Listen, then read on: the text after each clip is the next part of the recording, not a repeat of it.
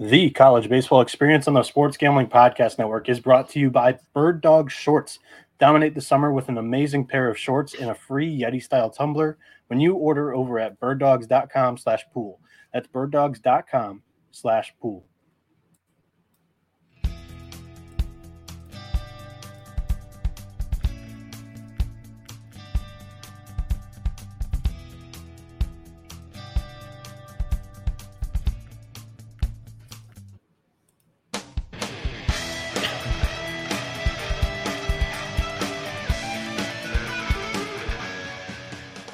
Right, already. Welcome back to the College Baseball Experience. I'm your host, Noah Bieniek, aka 77, and I'm coming at you live here, midnight Eastern, going into Tuesday here, June 20th. And I'm joined by a special guest today, Bet Karma's very own Johnny Venezia. Johnny V, aka on Twitter as he goes by. How you doing tonight? Good man. Thanks so much for having me. I'm a little uh, I'm a little hoarse here after uh, all the yelling at the Wake Forest game. I believe it. I believe it. I, um, I mean, I know kind of uh, what you're sweating out here, and we'll get to that in a little bit for the listeners. First off, man, uh, the the top thing that I wanted to talk about with you is on Twitter. You've been tweeting a lot about MLB prospects, and it's getting to that time of the year where you know that's the hot topic. And I wanted to talk about a couple of things with you. One, um, you have a, a, an interesting take on how the top of the order could go here, and I want to hear that. And also start with a couple of prospects that we'll, we're seeing right now in Omaha that you think their draft stock is improving right now. Um, yeah. So first of all, I think for the top three, you know, Dylan Crews has been the number one consensus pick all year in the preseason, even, and you know, understandable he, he is the best college baseball player I think ever, and I, I don't take that lightly. I mean, the kid is the kid is going to be a superstar at the next level. He's going to win a batting title. He's going to get a Gold Glove. He's probably going to win an MVP. Um, he's he's the face of a franchise. And when you take a guy like that, not only do you have a, a really high ceiling, but you have a high floor, and I would expect him to move up through the ranks really quickly. So he's a guy who can make an impact almost right away. That's one. Two, obviously, you have Paul Skenes. This is a guy who nobody knew about before he transferred to LSU. He was a good pitcher on Air Force, started against Texas in the regionals last year. Um, he was good, but this guy's picked up five to seven miles an hour on his fastball in over a year, added 11 pounds. I'm not trying to say anything disparaging, but I mean, I don't, I've never seen that from anybody at any level major league major league ball players. A lot of these guys are still not developed when they get to the major leagues, at least physically, and they don't pick up anything more than maybe three miles an hour. So, I mean, the fact is, this guy was probably not even going to be a first rounder if he hasn't if he hadn't transferred. Um, I'm not taking anything away from him. He's been he's put together probably the best college season as a pitcher yeah. in, in the history, better than Strasburg. Um, and I, have been saying it all year. And like, of course, now it's becoming a thing because we're in Omaha. It's about that time for the draft around the corner. And a lot of people are just like, oh my God, Skenes is so good. Like most of these people didn't know who Paul Skenes was five minutes ago. They never saw him pitch. But like if if you followed all year and saw him pitch, like I, I've been on record several times on different podcasts saying like Paul Skenes is probably going to go one or two, maybe three by some miracle I said I don't I don't see him not being on an opening day roster in 2024. And it's tough that. to imagine right now the way he's. Yeah, I, I, I said I was like Paul Skenes is going to skip the minors. He's gonna he'll he'll play summer ball maybe, and then he'll be on an opening day roster in 2024. And when I saw the the possibility down the stretch that how the Pirates have been relatively good and they're in the mix, and if Skenes goes number one, I was like, dude, they might just say, "Yeah, we're going to call you up," and waste no time. Yeah. And I, I meant that, and I, I said it all along. Now, like you got ESPN saying that, and you got all these outlets that like don't co- follow college baseball and cover it, and they're saying that. And me personally, I would go the pitcher number one because Skenes is a generational prospect. And I think you have two. I think I think Chase Dollander's uh, uh, is right there with Skenes. He hasn't reflected it this year, but if you if you followed it, what Skenes is doing and the hype he's getting, that's what Dolly was getting coming into the year. This is the kind of year that they expected from the Tennessee Ace. Hasn't lived up to it, fair. But I mean, you know, this is also a kid who hasn't even come close to filling out his body. And thinking about it, he's going to add in two, three miles an hour more on his fastball once he's like physically developed. He'll be sitting at 98, 99. Um, that being said, though, the guy that I have just been in love with since last year is Wyatt Langford. I, how many times have I said it before? Before now, people have, have have like gotten on the train and I'm not trying to be arrogant, but it just like annoys me of like people just want to jump in five minutes ago and start talking about this stuff when like people like us have been saying this all year because we follow the sport aggressively. We put in the time, we watch all these games, we do these podcasts every single week. So Wyatt Langford to me, and I, I probably said this in, in early March, I believe he's this generation's Mike Trout. I think this kid is gonna is gonna have a Mike Trout like career. I think he's capable of it. And I, I think for that reason, he's definitely a fair shot to go ahead of Dylan Crews, Because while those two are, are primarily the same player, at least at this level, Langford to me at the pro level profiles a guy with a, a higher ceiling because of the power. Crews, Crews is a guy I think would be like 20, 25 home runs in the pros, which is good, especially when yeah. you think he's probably going to hit 315. But I think Langford could be a 35, 40 home run guy. Like yeah. I just it, Langford hit 26 home runs last year, basically as a freshman. It was his sophomore year, but he, he didn't play as a freshman at Florida. And he hit 26 home runs. Yeah. And like this year, he, he was hurt, so he didn't play the full amount of games. So his power numbers are a bit down because of it. But I, I think Langford, I, I, think Langford's going to be the best player out of this draft, out of the position players. I, I just, you look at this kid, he looks like Mike Trout. And – you know, the fact is here, I think him going one became a lot more realistic um, about a month ago when he was started to really heat up down the stretch. And the reason why I think that, for, forget the talent, forget who you think is going to be better. One of the big things I have to credit Ben McDonald at ESPN, who was an all-time pitcher yeah, at LSU. Shoot. And one of the things he brought up that I, I didn't think about off the bat, Crews is represented by Scott Boras. Scott Boras obviously is known to get a lot of money for his clients. Yeah, you're right. The fact is, he's probably going to ask for an astronomical number. Dylan Crews's slot value is probably going to be off the charts to go number one. Now, are the Pirates going to want to pay that? That's the thing. And you know, we don't know where they're going to go. They've because, historically they've underslotted at number one, 2021, Henry Davis. Yeah. And you know, the thing is like if they don't go the pitcher because they want to get an outfielder, they want to pair somebody with Oneil Cruz. You know, I and they don't want to pay Dylan. I mean, who are you going to go? You got to go Langford. I'm not for taking a high school player. I don't care how good Max Clark is, how good Walker Jenkins is. These guys are high school guys. And I understand you want them younger, but you have a guy who's been a dog in the best league and the best farm system in in baseball in the SEC, and they've produced and, at an astronomical level. So I, I just, to me, I, I think that's the, you know, that's the possibility. So for me, if I'm betting the draft when that market comes out, you know, if I'm seeing Langford at like four to one to go number one, I'm hitting that. I think yeah, all three have real possibility, Noah. It, it's not a bad view at all. And the Pirates are winning right now. And uh, mm-hmm. they are like one of my teams in the MLB. I'm a fan of both Detroit and Pittsburgh, and both of them are down in the dumps. But I mean, a, a Langford would speed up uh, the rebuild more than a Max Clark would. Uh, he would get there in a year or two, whereas Clark would take three or four. Um, and right now, mm-hmm. this Pirates team looks promising for at least 2025. So um, before we jump into some of the games, uh, let me tell you about Bird Dogs because, man, do these shorts just make you look good? They look like khaki shorts, but they're stretchy. They're designed to fit slimmer around the thigh and give you uh, truly a sculpted look. Bird Dog shorts do the exact same thing as Lululemon, but they fit much better.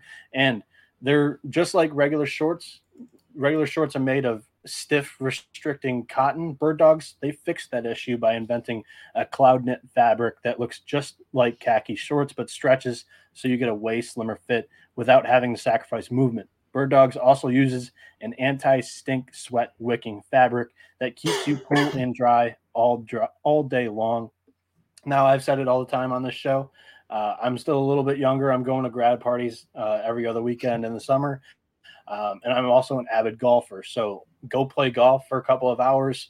Uh, you're sweating in the sun. And hey, I just need to show face at this grad party. Uh, these things won't smell if you don't have time to go back to the place, change a little bit, uh, and put on a new pair of shorts. So go to birddogs.com slash pool and enter promo code pool for a free Yeti style tumbler with your order. That's birddogs.com slash pool for a free Yeti style tumbler. You won't want to take your bird dogs off. We promise you. Now, uh, we, we get a, a couple of live viewers here. I mean, it's midnight Eastern, but we got a pretty good question here from GBO Farms, uh, volunteers fan here. He goes, How do you like your red sauce, Johnny, with garlic? All right. First of all, we don't call it red sauce. The Italians call it marinade. But, uh, no. Yeah, man. So I, I don't. I'm not. It's weird. I don't like chunks of garlic in anything. So okay. garlic obviously gives you the flavor. I like my garlic sliced thin. Like if you saw Goodfellas, like how he slices it, Paulie slices it thin in, in the can, right? And it liquefies and, and it's it's super thin and it almost just melts in the sauce. That that's that's how I like it. And I think that tastes really good. All right. Uh, note taken. Um, the other thing that I wanted to ask you before we started recapping the games, you're all decked out in the deep gear. You went down to Winston Salem, or should I say just the couch? Because it's not really Winston Salem. But uh, dude, this team coming into Omaha, they look like they could beat anybody in the world. They've only led for two half innings. They they took the lead late in the bottom of the eighth in both games. They ended up winning. Minacci gets the save in both. But I mean, you've seen this team firsthand. Uh, kind of what's your what's your take on the Wake Forest Demon Deacons, maybe before Omaha and what they've done in Omaha? It's it's so special, um, and I'm I'm so happy I got to so I got to see it live. Uh, you know, the last the last time at um at the couch in their own home stadium, and you know I was worried going into that series because Alabama was no pushover. No, despite how so big either. the line despite how big the lines were would have been because you know you couldn't bet on Bama yeah. games, which I thought was still ridiculous. You know, I had I because I was a huge Tennessee guy. I'm, I am a big Tennessee guy. Like t- yeah. if, if I have no financial stake, Tennessee's my team. Um, I have a little something on Tennessee this year, nothing crazy, nothing like what I have on Wake. But you know, when I saw Wake playing this team, I got I got little PTSD from last year with Tennessee playing Notre Dame. Yeah. But you know, to go in there this team's different. This team is electric. They're but but they, they play loose. They're not they're not like one of these tight teams. They're not tightening up in the big moment. Like they play loose. And this team, you know, to see firsthand how good their pitching is. Like I, when I the second game when they beat Alabama 22-5, with the closeout game, I was sitting behind home plate. Definitely worth the extra 65 bucks as opposed to being the bleachers, FYI. Saw Hartle firsthand, strike out 11 guys. I saw what the spin looked like. I mean, I, I, saw the fastball and how he set it up, how he set up his pitches, pitch backwards, go slider, cutter, fastball. Like it was, it was unreal. And just, you know, the swagger this team has, dude, it, they're different. And I've been saying it all year. Like I've been on Wake Forest since before the season started. And, you know, the fact is, I just, I was so impressed all year with their versatility and their resiliency. Like people asked me, all year, especially like I've, I've done so many podcasts in the last like 10 days. Yeah. Like, why is Wake Forest? Isn't it funny? You get the call when it comes College yeah. World Series time. Everybody, wants, everybody wants, you know, everybody wants a piece of my shit this time of year. But, um, so the thing, the thing with them is, I was like, listen, it's not just their team. It's not the fact that they have the best pitching front to back. They're six, seven, eight arms deep. It's not yeah. they have a great lineup. They have guys that are going to be a first rounder this year, a top five pick next year, Nick Kurtz, even though he hasn't played like it. But this team is so versatile in the fact that despite the circumstances, they can win in multiple different ways. They can win that game 5 4 against Bama and, and, a nail biter and deliver in the top of the ninth with Minacci to close it down or Sullivan. Then they could come back and win 22 to 5. And then tonight, they're down against an LSU team who has maybe the best offense in the country yeah. against a guy, a pitcher, Ty Floyd, who, you know, he's good. He's good. I don't think he's great. I think he pitched way above his his, you know, see, way above his, I guess, average. He played up today. He did. He did. I mean, I think he got so many so many breaks with those calls. The umpire strike zones were, were brutal. it was, but nonetheless, he he delivered. Um, you know, he ran into trouble in that last inning, but I mean, the fact is, you know, they held one of the best offenses in the country to two runs. This is after they held an SEC caliber lineup in Stanford to two runs. Like their pitching has been off the charts. And really, tonight, it should have been one run. Adam Cecere is a total incompetent in left field. Like, I can't stand the fact that he's got sunglasses on his head, but he won't put them on. Like, like awesome, it's the man. stupidest thing I've ever seen. It's, it's amateur just, baseball. It's idiotic. It's it's idiotic. But despite that, like Wake Forest lineup's been terrible these these last two games. Six runs, like, and they're going against teams that really don't have great pitching. They don't have good bullpens. They're throwing their number two, number three guys who are like okay, like maybe they hold you down for three innings. Next time through the order should be a different story. But you know, the fact is they found a way in both games to grind it out, and that's yep. what's so impressive that's a team that like if you're going to win in Omaha, you have to be able to win like that. And given how close every game has been, like it's just the grit that they have. It's just it's remarkable. And you know, I got to see them firsthand, and you know, I'm just I'm proud of this team, and I I think I think it speaks for itself, man. It really does. Yeah. So save kind of your larger base takes on the teams that are still alive. However, I always ask this question to mm-hmm. guests on the show. What are you currently sweating futures wise? Uh, I just I think a lot of people uh, who are listening to the show like to hear it, and they also you know they like to know that way they can gauge how much uh, you have riding on the team during your handicap as we talk about the games coming up. Yeah. So as I mentioned, at Wake Forest since the preseason, um, I've been hitting them along the way. Like yeah. when they were fifteen to one, they're on DraftKings, they're 15 to 1 for over a month. And I kept telling everybody, like, dude, this is the wrong price. They should, I don't know the negligence that they just kept this number up for that long. Hit it. Finally, after like a month, five weeks, it moved down to 10 to 1. Same thing. Told told people the same thing. It's too big. Kept it up for another month, hit it again. And I was like, dude, it's just it, it, it it's stupidity to have them up in that price range for that long. So for me, hitting them throughout the year, and honestly, I wish I put more on them. That's um, what I do too. right, but uh, yeah. no, I have a nice. You always think that this time of year when they're still alive, you know, but I won't. I, I won't say the exact amount right now, just because like, you know, I feel good not saying it until they're in the finals. Yeah, I don't you know, make sure they get there first. Yeah. But me and my butt, and I convinced one of my one of my close friends the beginning of the year, Wake Forest is the team, and I got him hooked on Wake Forest, and you know, he bets a little bit more frivolous and a little bit more aggressive than I do. Yeah. Um, but I got him on it, and then we just started riding Wake together. Um, and actually, me and him went down to Winston Salem together, watched the two okay. games, and then I I went to his house the last two games, Stanford and tonight. So I just got back from his house. Gotcha. Um, so they've been 4 0 when we watched. So now I have to drive back down and go watch the game with him on Wednesday before he leaves for Italy. So hopefully we get that win and we go right to the finals and we have every pitcher at our disposal. But between the two of us, we have we have about 60k riding on this. All right, man. I, I think that's huge. You also have another big play, correct? It's not just Wake. Yeah, so I have Oral Roberts. I took Oral Roberts pre-tournament 500 to 1 because I was like, like, this is like not a big thing here. I mean, that's a 500 to 1 ticket on a final 16. yeah, you know, it's it, it's cool. I, I thought the fact that I was like, listen, they need to get out of their region. If they got out of the region, I felt good about them playing what I thought was going to be Vanderbilt in the supers. Yeah. But the thing Oral Roberts is I was like, dude, they have pitching, they have a lot of arms. Their offense is crazy talented. They're one of the few teams in the country that's like close to 100 home runs and 100 stolen bases. Like they're just so gritty. They don't, they, they just like refuse to die. They're like cockroaches. Like you just, you, you can't put them away. And honestly, they were lucky last night to, to Florida was lucky the other night or last night to to, to um, eliminate. Escape. Yeah. Or Roberts didn't take advantage of so many chances. You know, I, I think the fact that Justin Quinn, bases loaded, bottom eight, Cade Fisher comes in, hits a screaming line drive to left field, can't tie it up. Like that, that sucked.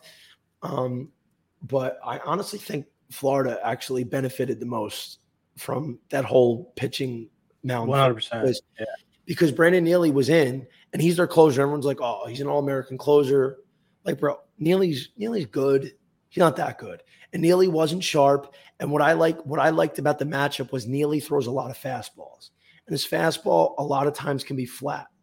Now, Cade Fisher, I've paid attention to a lot this year. He's the guy, the lefty, throws a little bit more on the on the on the breaking stuff. So I actually like the matchup with Neely Benner. I thought it benefited Florida, to be honest with you.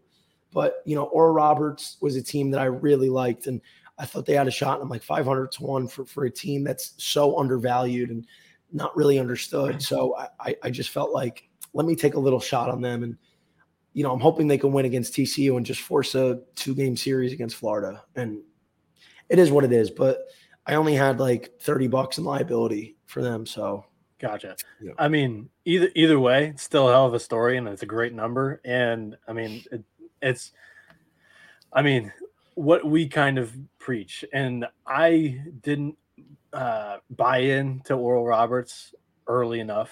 Um, I kind of believed in them after the regional performance, and then against Oregon, I kind of pulled out a little bit and was hesitant going into the College World Series here. But they've been scrappy. I think that's the like the best way to put it because they just fight through the starting pitcher and they get into the bullpen. And the mm-hmm. same thing happened against Florida. I mean, they they wear their weight they wear their uh, wounds on Waldrep. They strike out 12 times the guy. But when they get in the bullpen, they cause some mayhem. Uh, they mm-hmm. had bases loaded and the whole thing with the pitching change happened. And I think, like you mentioned, I think it was huge for Florida because now, uh, you know, Cade Fisher comes in to relieve. And the first time he appeared against uh, Virginia, he gave up a, a, couple of runs. It wasn't a great appearance. He was able to bounce right back, and a huge situation came up big. So I think that's huge for the kid's confidence. Before we kind of recap some of uh, Monday's games, let me tell you about Underdog Fantasy because Best Ball Mania 4 is here, and Underdog Fantasy is giving away $15 million in prizes. Underdog Pick'em is also a great way to get down on your favorite MLB and college baseball player props. So many ways to get to win over on Underdog and active in so many states. Head over to UnderdogFantasy.com and use promo code SGPN for a 100% deposit bonus up to $100. That's UnderdogFantasy.com, promo code SGPN. All right, the first game of the day involved your Vols they were down four nothing on Stanford and Quinn Matthews, and it was like, oh shit, here we go again. And then Quinn Matthews, he had about 50 pitches going into the fifth inning, and it was like, this guy has another 40 ish pitches if he wants to uh, come back later on in this tournament, maybe in the bracket final, or if he wants to go throw out 153 pitches again, he can do that. And he's got a four run cushion here. But mm-hmm. the Vols in that fourth inning, they just hit after hit. Nothing big. They just put runners on. Uh, made Quinn Matthews pitch out of the stretch, with I I think is huge for just comfortability in the starting pitcher. And this Vols team was able to once again come from behind in an elimination game. Johnny, what's your kind of viewpoint on this Vols team right now? So the thing about the Vols, and you know, I was I was a little worried coming into today because I'm like, or oh, yeah, we got Dolly, we got Quinn Matthews. Like it's it, this is probably the best pitching matchup of the entire, uh, not only College World Series, but probably the, the NCAA tournament. And the thing is, is you know, Stanford, their bullpen's not good, but you know, I, I felt like they were going to ride Matthews as long as they could, even following up 100. Too. Yeah, even following up 156 pitches. So the problem is, is Tennessee is very strikeout prone. And yeah. Matthews is a guy who can tally up some Ks, tally up a lot of whiffs. Lefty, a guy like Maui Ahuna has struggled a lot against lefties. And, you know, you're going against the best lefty in, in the country, in Quinn. And, you know, they got off to a good start. You know, they had, I think they had first and third, one out. And, you know, Griffin Merritt hit a, what I thought was a sac fly. Alberto Rios has a has a rifle, and you know they, they get out of that on he gets out of that unscathed. But I think ultimately, and this is this is everybody's approach, not just Tennessee's, but I feel like in the College World Series so far, we've seen all these offenses try to hit home runs. Everybody's trying to elevate and get that ball out of there. First of all, it's a very deep ballpark, number one, and, and the wind's playing a huge factor. But number Today two, like, in. yeah, and but number two, like the most important thing in Omaha, except like on the offensive side, is putting the ball in play. Strikeouts are the worst. You just put the ball in play. Guys can make errors. A, a base hit can sneak through. And I think, you know, once teams started adapting to that philosophy. And Tennessee was doing it. They did a great job of it in the fourth inning. You just start stacking up base hits, get base runners, create traffic, make them make a mistake. And you know, when you have enough runners on base, uh, you think eventually you're going to punch through. And and mainly against a guy like Quinn. And I've, I've mentioned this a lot this year. I, I got to credit my guy Matt Grissom because you know he really brought it up to my attention more so when uh, Stanford was playing Arizona. I think the first time, and we, we we had a handicap on that. Yeah. How you get to Quinn Matthews and the teams that have that have had success against him are the teams that stack base hits. They just keep trying to put the ball in play, base hit after base hit. Now you might be like, oh well, any pitcher can struggle on that. Yeah, but if you look at when Quinn Matthews is giving up a ton of hits, mainly against Arizona twice, those are the teams that get to him. Give up 10 hits today. So, like, that's got to be the approach. You can't try to elevate everything. Like, yeah, maybe you put the ball on the ground, you try to leg one out, or they boot a ground ball, or, you know, base it up the middle. That's how you have to play against a guy like that. And I was happy they were able to make that adjustment. And, you know, can't say enough about Chase Burns, dude. Chase yeah. Burns is a dog. Top five, maybe top three pick next year. This stuff is even better this year than it was last year. Last year, he wasn't hitting 101, 102. He was topping out at 100. And, you know, he embraced that role. Tony Vitello changed t- Tennessee's trajectory in that Vanderbilt series when Andrew Lindsey became the Friday guy, Dolly Saturday, Beam Sunday, and they moved Burns to the bullpen, yeah. who not only was fantastic as a starter last year, but he was struggling this year and they, he needed a change. Now you got a guy who is a, really a starter in a in a hybrid role who, if you need him to close out a game in the ninth, he can. Or if you need him to come in long relief today, like you needed him to. Yeah. Like this guy's good for 100 pitches when he comes out. His gas like, plays in the eighth or ninth when you want him, or he's already stretched out to go four five yeah. like he did today for you. There's no closer that there's no closer that's built to go 100 pitches and be effective. Yeah. Except for Chase Burns, and I I just can't say enough about him because that was a that was a nails performance today he kept Stanford's offense off the board for the final six innings of the game. I mean, he allowed two hits.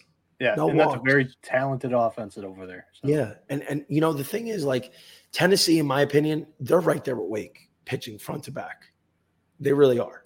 Yeah, I believe and so.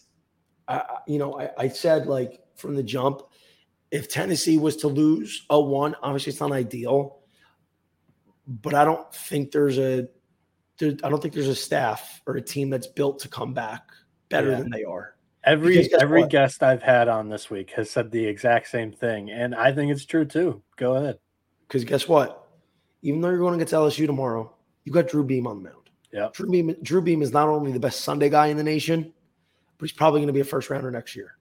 Like he, Drew Beam is an ace on probably 99% of teams. Drew Beam's only not an ace on probably Wake Forest, LSU, Florida, Tennessee, and maybe Stanford. Maybe. Like that's it. And maybe Texas, maybe. But like that's my point. How good he is. You're able to throw a guy like that. So now if Tennessee, so now Tennessee also has everybody available tomorrow except for probably Burns and Dolly. Correct. Your whole your whole bullpen, your everybody is available. So let's say Tennessee. I think Tennessee is going to win tomorrow. We haven't seen a line yet, but yeah, I think Tennessee. I think Tennessee is going to win tomorrow. They win tomorrow, and they have to play two against Wake. I mean, you're probably good to go with Andrew Lindsey on on the first game. Yeah, I agree. I mean, you Let's, know, Tennessee Tennessee is built for this, and their offense is starting to deliver. Now, listen, I love Tennessee, but I don't want them to win this year. You know what I mean? So Okay. Yeah. but I, I understand what you have right This team is this team is built. This yeah. team is built for this, and like their offense has been the problem. But like I, I was saying it over the weekend or before before the um, College World Series started. If their offense could play anything like what they did in the final two games against Southern Miss, they're going to be a real, real problem. They showed it today in spurts. I mean, that fourth inning. I mean, they may have like the the Alberto Rios throw number two. Honestly, if that's on the right side of the plate mm-hmm. compared yeah. to the left, yep. Zane Denton might be out of there. and the inning's over. Instead, yep. they put up four runs in that fifth. They come back yep. in the seventh, put up two, um, and Stanford's pen really just struggled at throwing yeah. strikes, and that that was kind of the book on them. The second game of the day, Wake Forest survives against LSU. They trailed for most of this game, and honestly, it didn't look good from the offensive standpoint. But the no. pitching kept them in this game. Mm-hmm. You had Josh Hartle break the Wake Forest uh, all-time strikeouts in a single season um, today, and he had nine. But Ty Floyd had ten against this Wake Forest lineup, and we I said it on yesterday's show about Virginia and how Jake Gelof and Kyle Teel really didn't show up for this year's College World Series. Mm-hmm. Nick Kurtz has been pretty quiet for Wake Forest, and Brock Wilken, he had a bomb in the game one. He had a hit here today with an RBI. That was a, a big point, and they've only got two hits from that duo in the three four spot here for Wake Forest as well. Yeah, you know, your stars have to show up.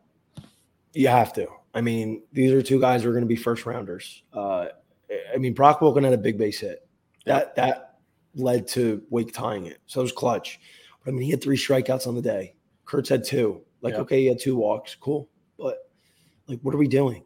And like the thing that pissed me off more about today in particular was they both struck out twice against Floyd.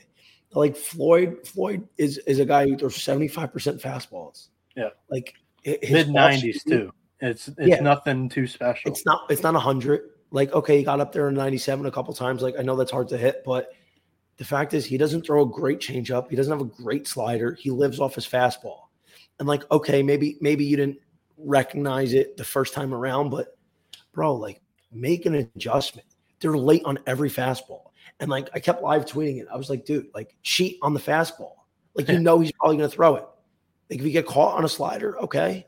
But like they're late on every single heater. And I just I'm like, really I'm really stumped on this Wake offense because against Stanford, they were early on the changeup, weren't recognizing the fastball. And here today, they were late on the fastball and they weren't swinging at mm-hmm. the off speed. It was like, I mm-hmm. don't know what's going on with this team. This is not the the Deacs offense that I've seen all year, but you know, who has been super hot this postseason? Danny Corona, another guy that stepped up big time today.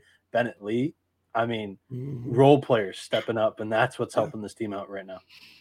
I just, you know, I, I think, you know, guys like Wilken, guys like Kurtz, they're gonna take a step back, be like, okay, you know, we got to regroup. And it's not even the fact that they're not getting base hits; they're they're not putting the ball in play. Yeah. Outside of Brock's big single, outside of that single on a bomb, they're not putting the ball in play. Yeah. Like you know, you can't strike out in Omaha. You can't. You have to put the ball in play. I'll take a. I mean, if he's going to hit like this, I'll take a sacrifice bunt to move the guy over. At that point, you know what I mean? Like I just yeah. can't stand the strikeouts. Uh, we're not facing Skenes. We're not facing Dolly. I mean, Floyd's solid, but he's he's primarily a one pitch guy, and like you know you're going to get it, and you're still late on it, and it's only 95. Like it's not 100. It, it's a, that's a big difference at five miles an hour. So, I mean, listen, at the end of the day, the Wake strength was always their pitching. I mean, just this is a classic example of pitching wins in Omaha. Yeah. And they don't they don't just have pitching, they have a lot of pitching. They they are super uh I mean, just loaded in the back end. They have plenty is, of arms. It's silly. That's seven, eight arms deep. Yes. And like, I mean, imagine if they still had Teddy McGraw. They have three starters in the in the bullpen right now, and they had Teddy McGraw, who is their starting pitcher number two in the preseason, who got hurt, and he would yeah. probably been the ace on any other staff in the country as well. It's just crazy, man. It's just I think honestly, uh, back to what I was saying about Tennessee's offense trying to hit home runs early. Yeah, I think Wake was trying to do that. You get every single guy who's got an uppercut swing for this launch angle crap. Like, just put the ball in play. Like, I agree, level, man. Level out your swing right? Level it out. Yeah. And you'll, you'll put a barrel on it somewhere. And like that's what wins. It's hard to consistently hit home runs in Omaha.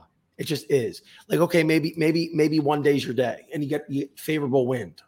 But like that's not going to consistently get it done. You just got to put the ball in play and, and, so, and see where it goes from there. So I'll end with this. this Wake team, I don't think has played their best baseball at all, and I don't think Not they close. consider that either. They need to. I mean, just like you've been harping on, put balls in play. The other thing is just cut the mistakes on defense. They've had one, I think it was one or two errors against Stanford. Again, here today, they had two outfield errors of all things. I mean, Tommy Hawke overruns the ball, uh, it allows an extra base. Uh, Tommy White then scores in that inning. And then the other one was the Sasir, uh, what are you doing? Um, it, like, I know that the sun is tough in left field with uh, Charles Schwab Field, TD Ameritrade, whatever you want to call the park. Um, but I mean, the sun kind of hangs over the overhang and it's a double decker stadium. Kids aren't used to that. And when it comes off the bat, it's in the shade. When it goes over the uh, grandstand, it's now in the sun and you're getting blinded by the sun. But if you have the glasses on, you can't see it off the bat. So that's where struggles there uh, happen. But you know, just limit the mistakes on defense, put the ball in play more on offense. And I think this team is very, very hard to beat. Let's move on to Tuesday's games. The first game of the day at 2 p.m. Eastern, 1 Central, is TCU and Oral Roberts. Oral Roberts is the acting home team here against the Frogs. I'm going to project that Cam Brown starts this game for the Frogs. Uh, he's a, it's officially TBA, but this season, Brown is three and two with a 550 ERA, 59 strikeouts, 37 walks in 52.1 innings. Cam Brown has a 618 ERA in his last three appearances, and he hasn't pitched in over two weeks. So uh, there's going to be a little bit of rust here for him. And behind Brown is a bullpen that has had its fair share of good moments, but also some bad this season. So I think that the three arms that we include in the handicap here are Garrett Wright, Luke Savage, and Cam, uh, and uh, Ben Abeldt. All three of them appeared in that game against Oral Roberts, and those are the only three relievers that TCU has used so far in the College World Series. It's a 360 ERA for Wright in four postseason appearances, 420 for Savage, and five.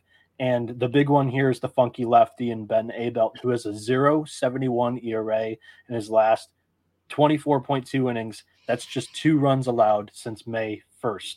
Um, and then on the Oral Roberts side, it's a pretty easy projection. Um, their third starter is still a go. It's Brooks Fowler. He's nine and one on the season with a 327 ERA, 74 strikeouts, 29 walks in 77 innings.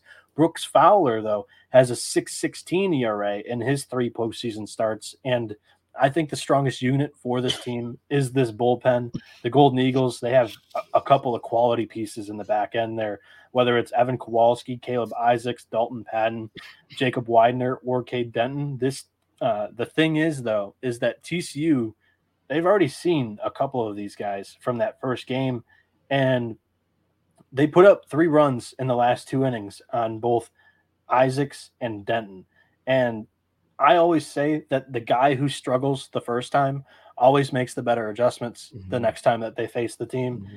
I think that you're looking at a Cade Denton who's going to make some good adjustments here to face the mm-hmm. Frogs yeah. this next time out. I think that Oral Roberts uh, if they're ahead in in the first six innings, I think they win this game, having already seen Ben Abeldt once. So, yeah. Johnny, uh, the lines currently on this game on DraftKings minus 155 TCU on the money line, Oral Roberts plus 125. The total set at 12 and a half with the under at minus 125.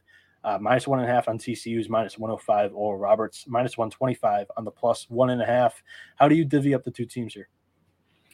I mean, you know, they're they're neck and neck. They both have their strengths, and I think the fact that like if we're gonna take Cam Brown, Cam Brown's another one of these guys. Like he hasn't had a lot of success this year. He hasn't pitched uh, recently, as as you excuse me, as you alluded to. But this kid's got a lot of good stuff. Yeah, this is a power arm. It's a talent, and you know, he came into the year as their top starting pitcher. Yeah, well, second behind Vanderhei. Ryan Vander. True, but but I mean he's completely Cam Cam Brown's Cam in terms of stuff. Cam Brown's their best starter. Um, so the thing is, is like we've seen a lot of these guys in Omaha just like play play their best. They've been at their best. So what worries me is if Cam Brown's on, it could be tough to get to him. That's the one thing. But I mean, at the end of the day, if you look at Cam Brown, he hasn't. The last time he went more than four and a third innings was back on March 26th against Kansas. He's he's only went five innings or more three times this year. Yeah. Like you know, maybe, maybe he he gives them a, a good performance with everything on the line. Maybe.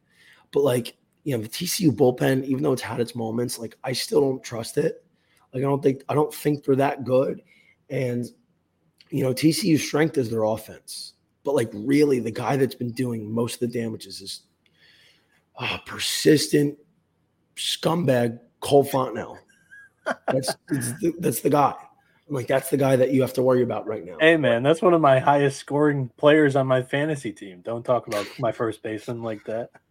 no, but he, has been really good. But like that's yeah. the guy you have to worry about. And like obviously Brayden Taylor. Brayden Taylor's he's a superstar. He's gonna be a first rounder. I, I, think, you know, if you're Brooks Fowler, the guy the guy is five innings. Like he hasn't really given you more than five innings all year. So if if that's the case, you know, you need Fowler to go out there and give you five innings of two runs or less. That's all you I have think, to ask for. The bullpen yeah. is behind him is legit. Yes. Five, yeah, five innings, two runs or less. Keep it, keep it close. Because you know, the thing is, like, like you said, Fowler hasn't really been that good lately. He's had a yeah. tough postseason.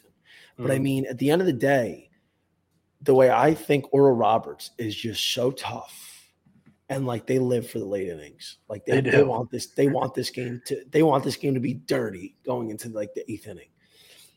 You've got to make sure you're keeping this within two runs after five innings.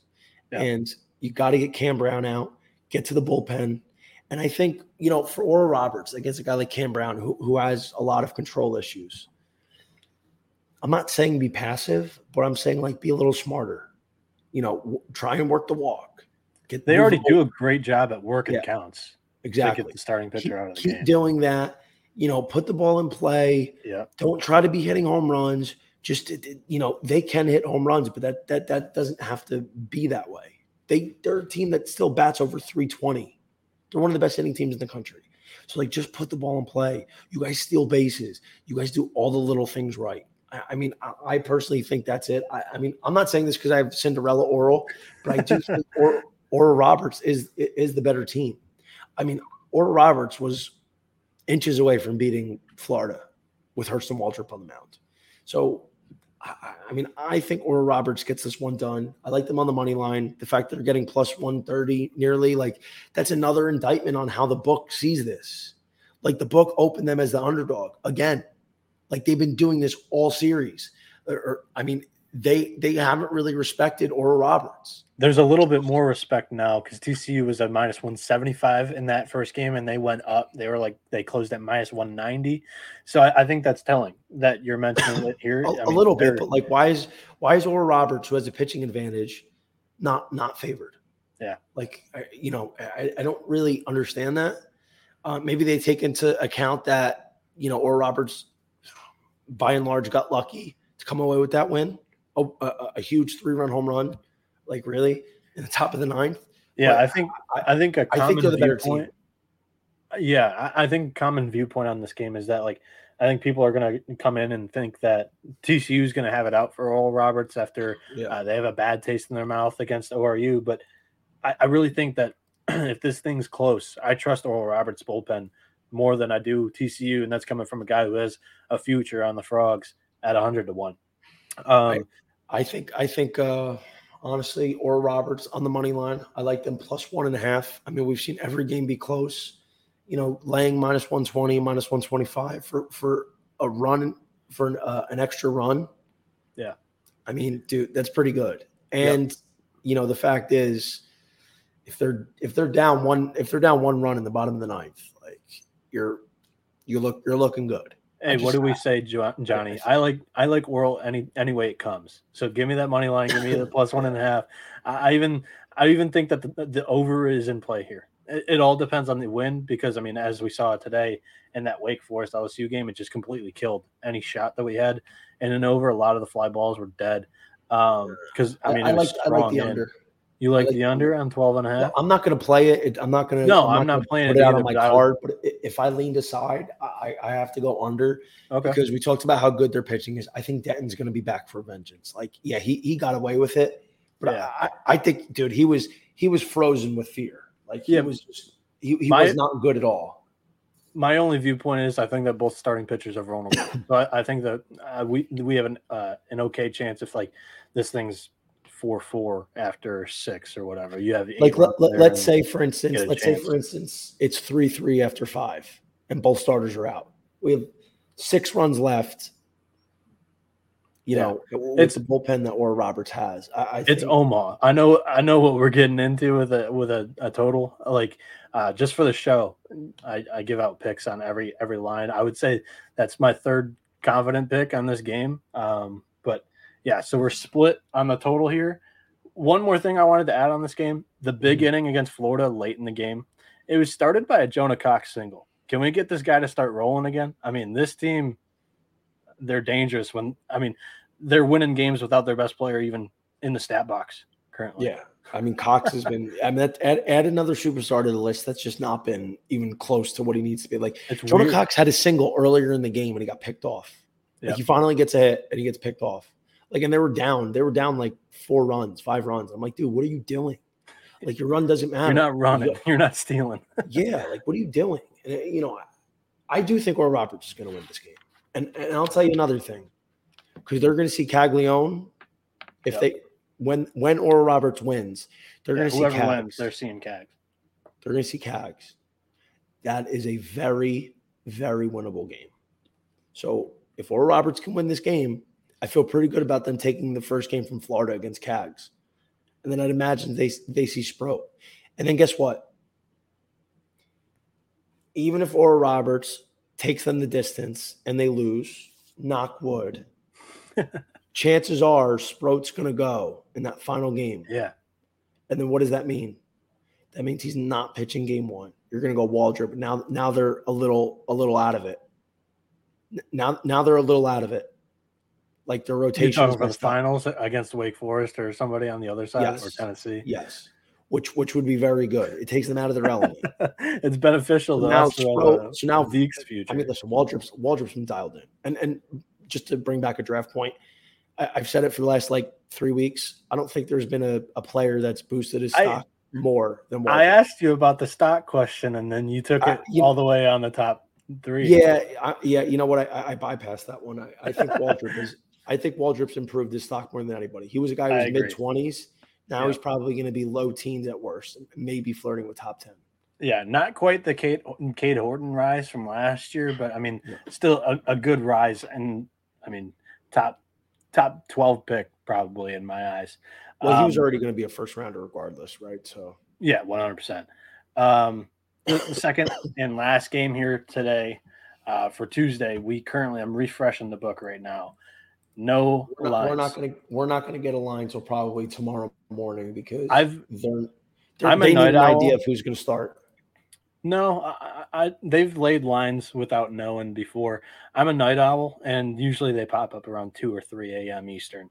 Um, for LSU, Jay Johnson, he was pretty stubborn about the scenario when answering a question about who would pitch uh, Tuesday against Tennessee he said that he has nine guys available. And he said that he's going to choose one guy, he's going to pitch until he can't, and then he'll go to the next guy and then the next guy. So I for for my sake and our handicapping sake, I hope that LSU gets bounced that way. We don't have to deal with this again because mm-hmm. it's it's Skenes, it's Floyd, and then who knows for the other two games in the rotation. Yeah. Um, so honestly, just get them out of here. Um, but I mean that half-heartedly. They're I mean a great offense and uh, plenty of stars. No, get him out. Get him out.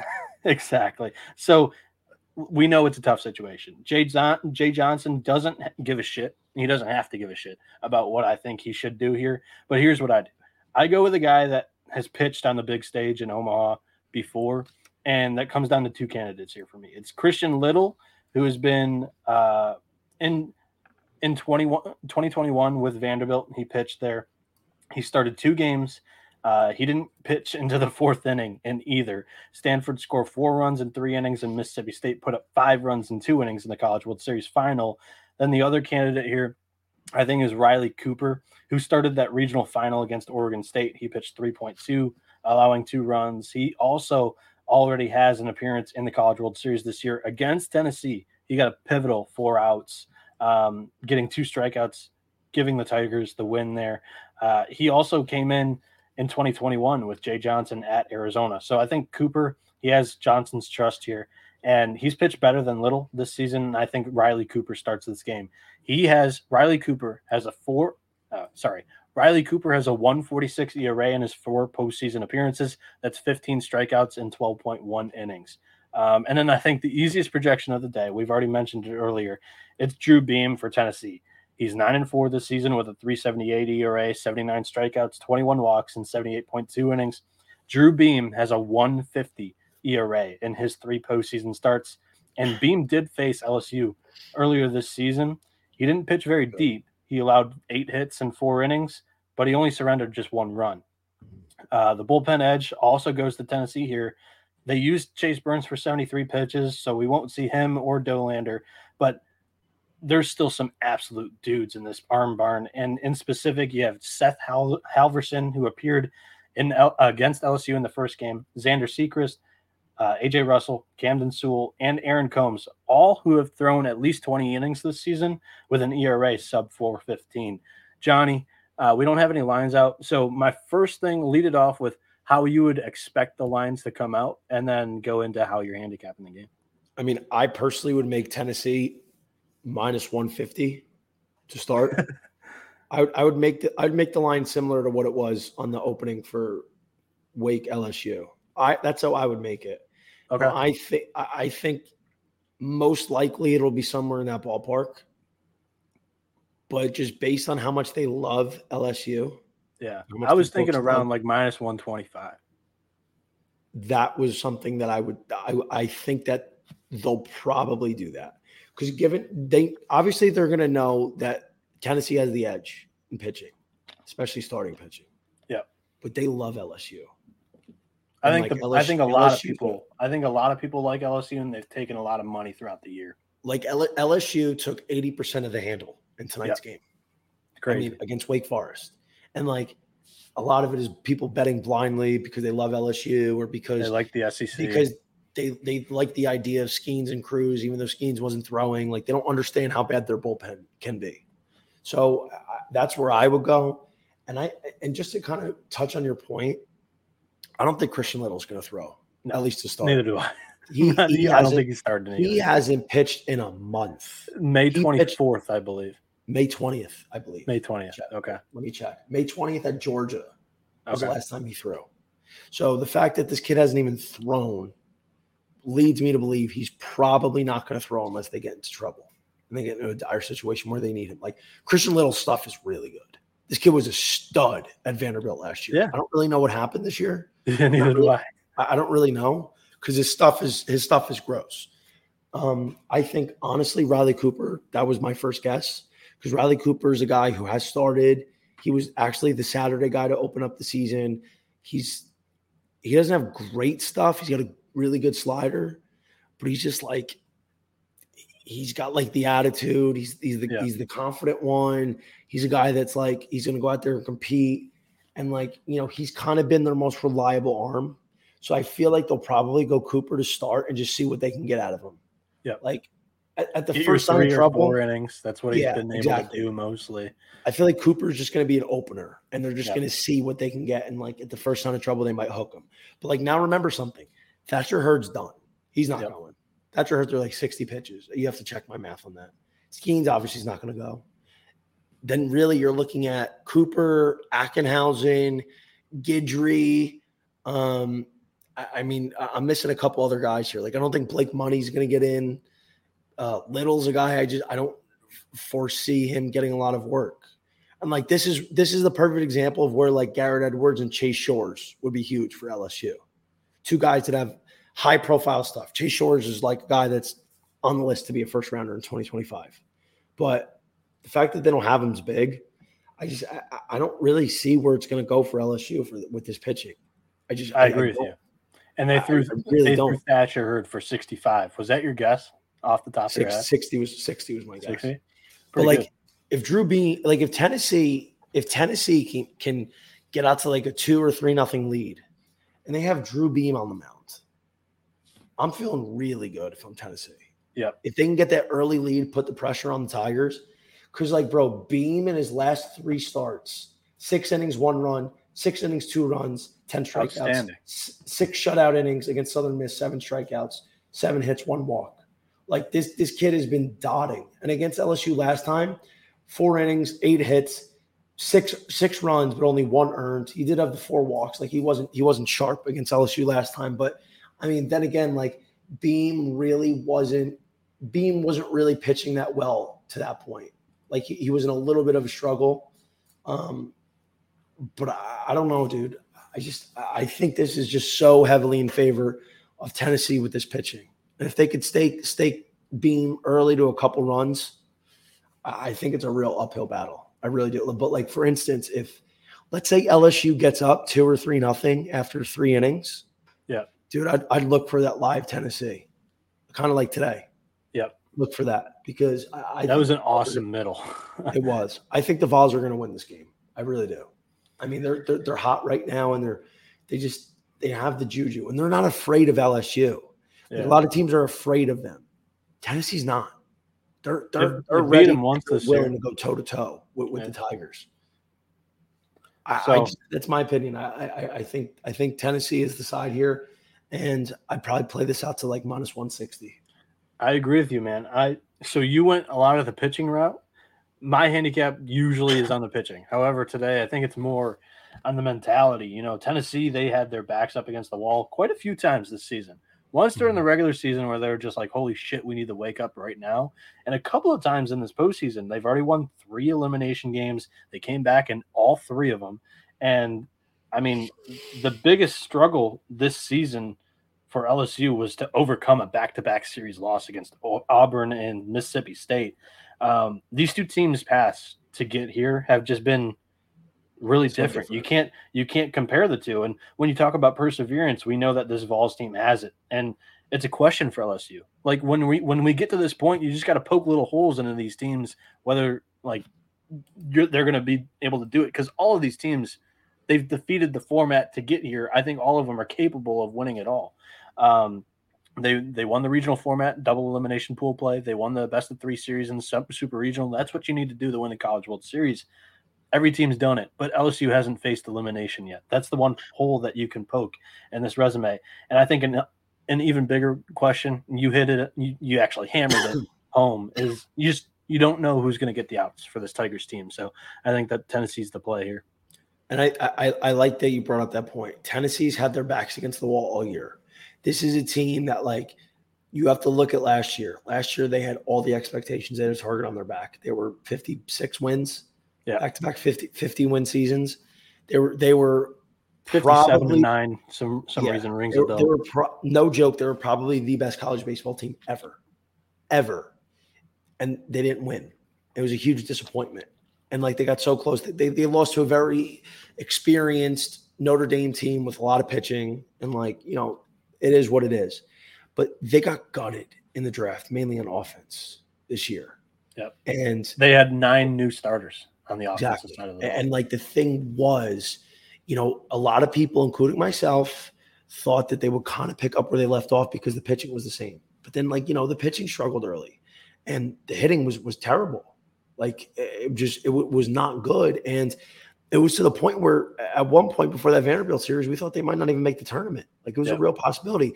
This is a team that, unlike their powerhouse last year, they're battle tested.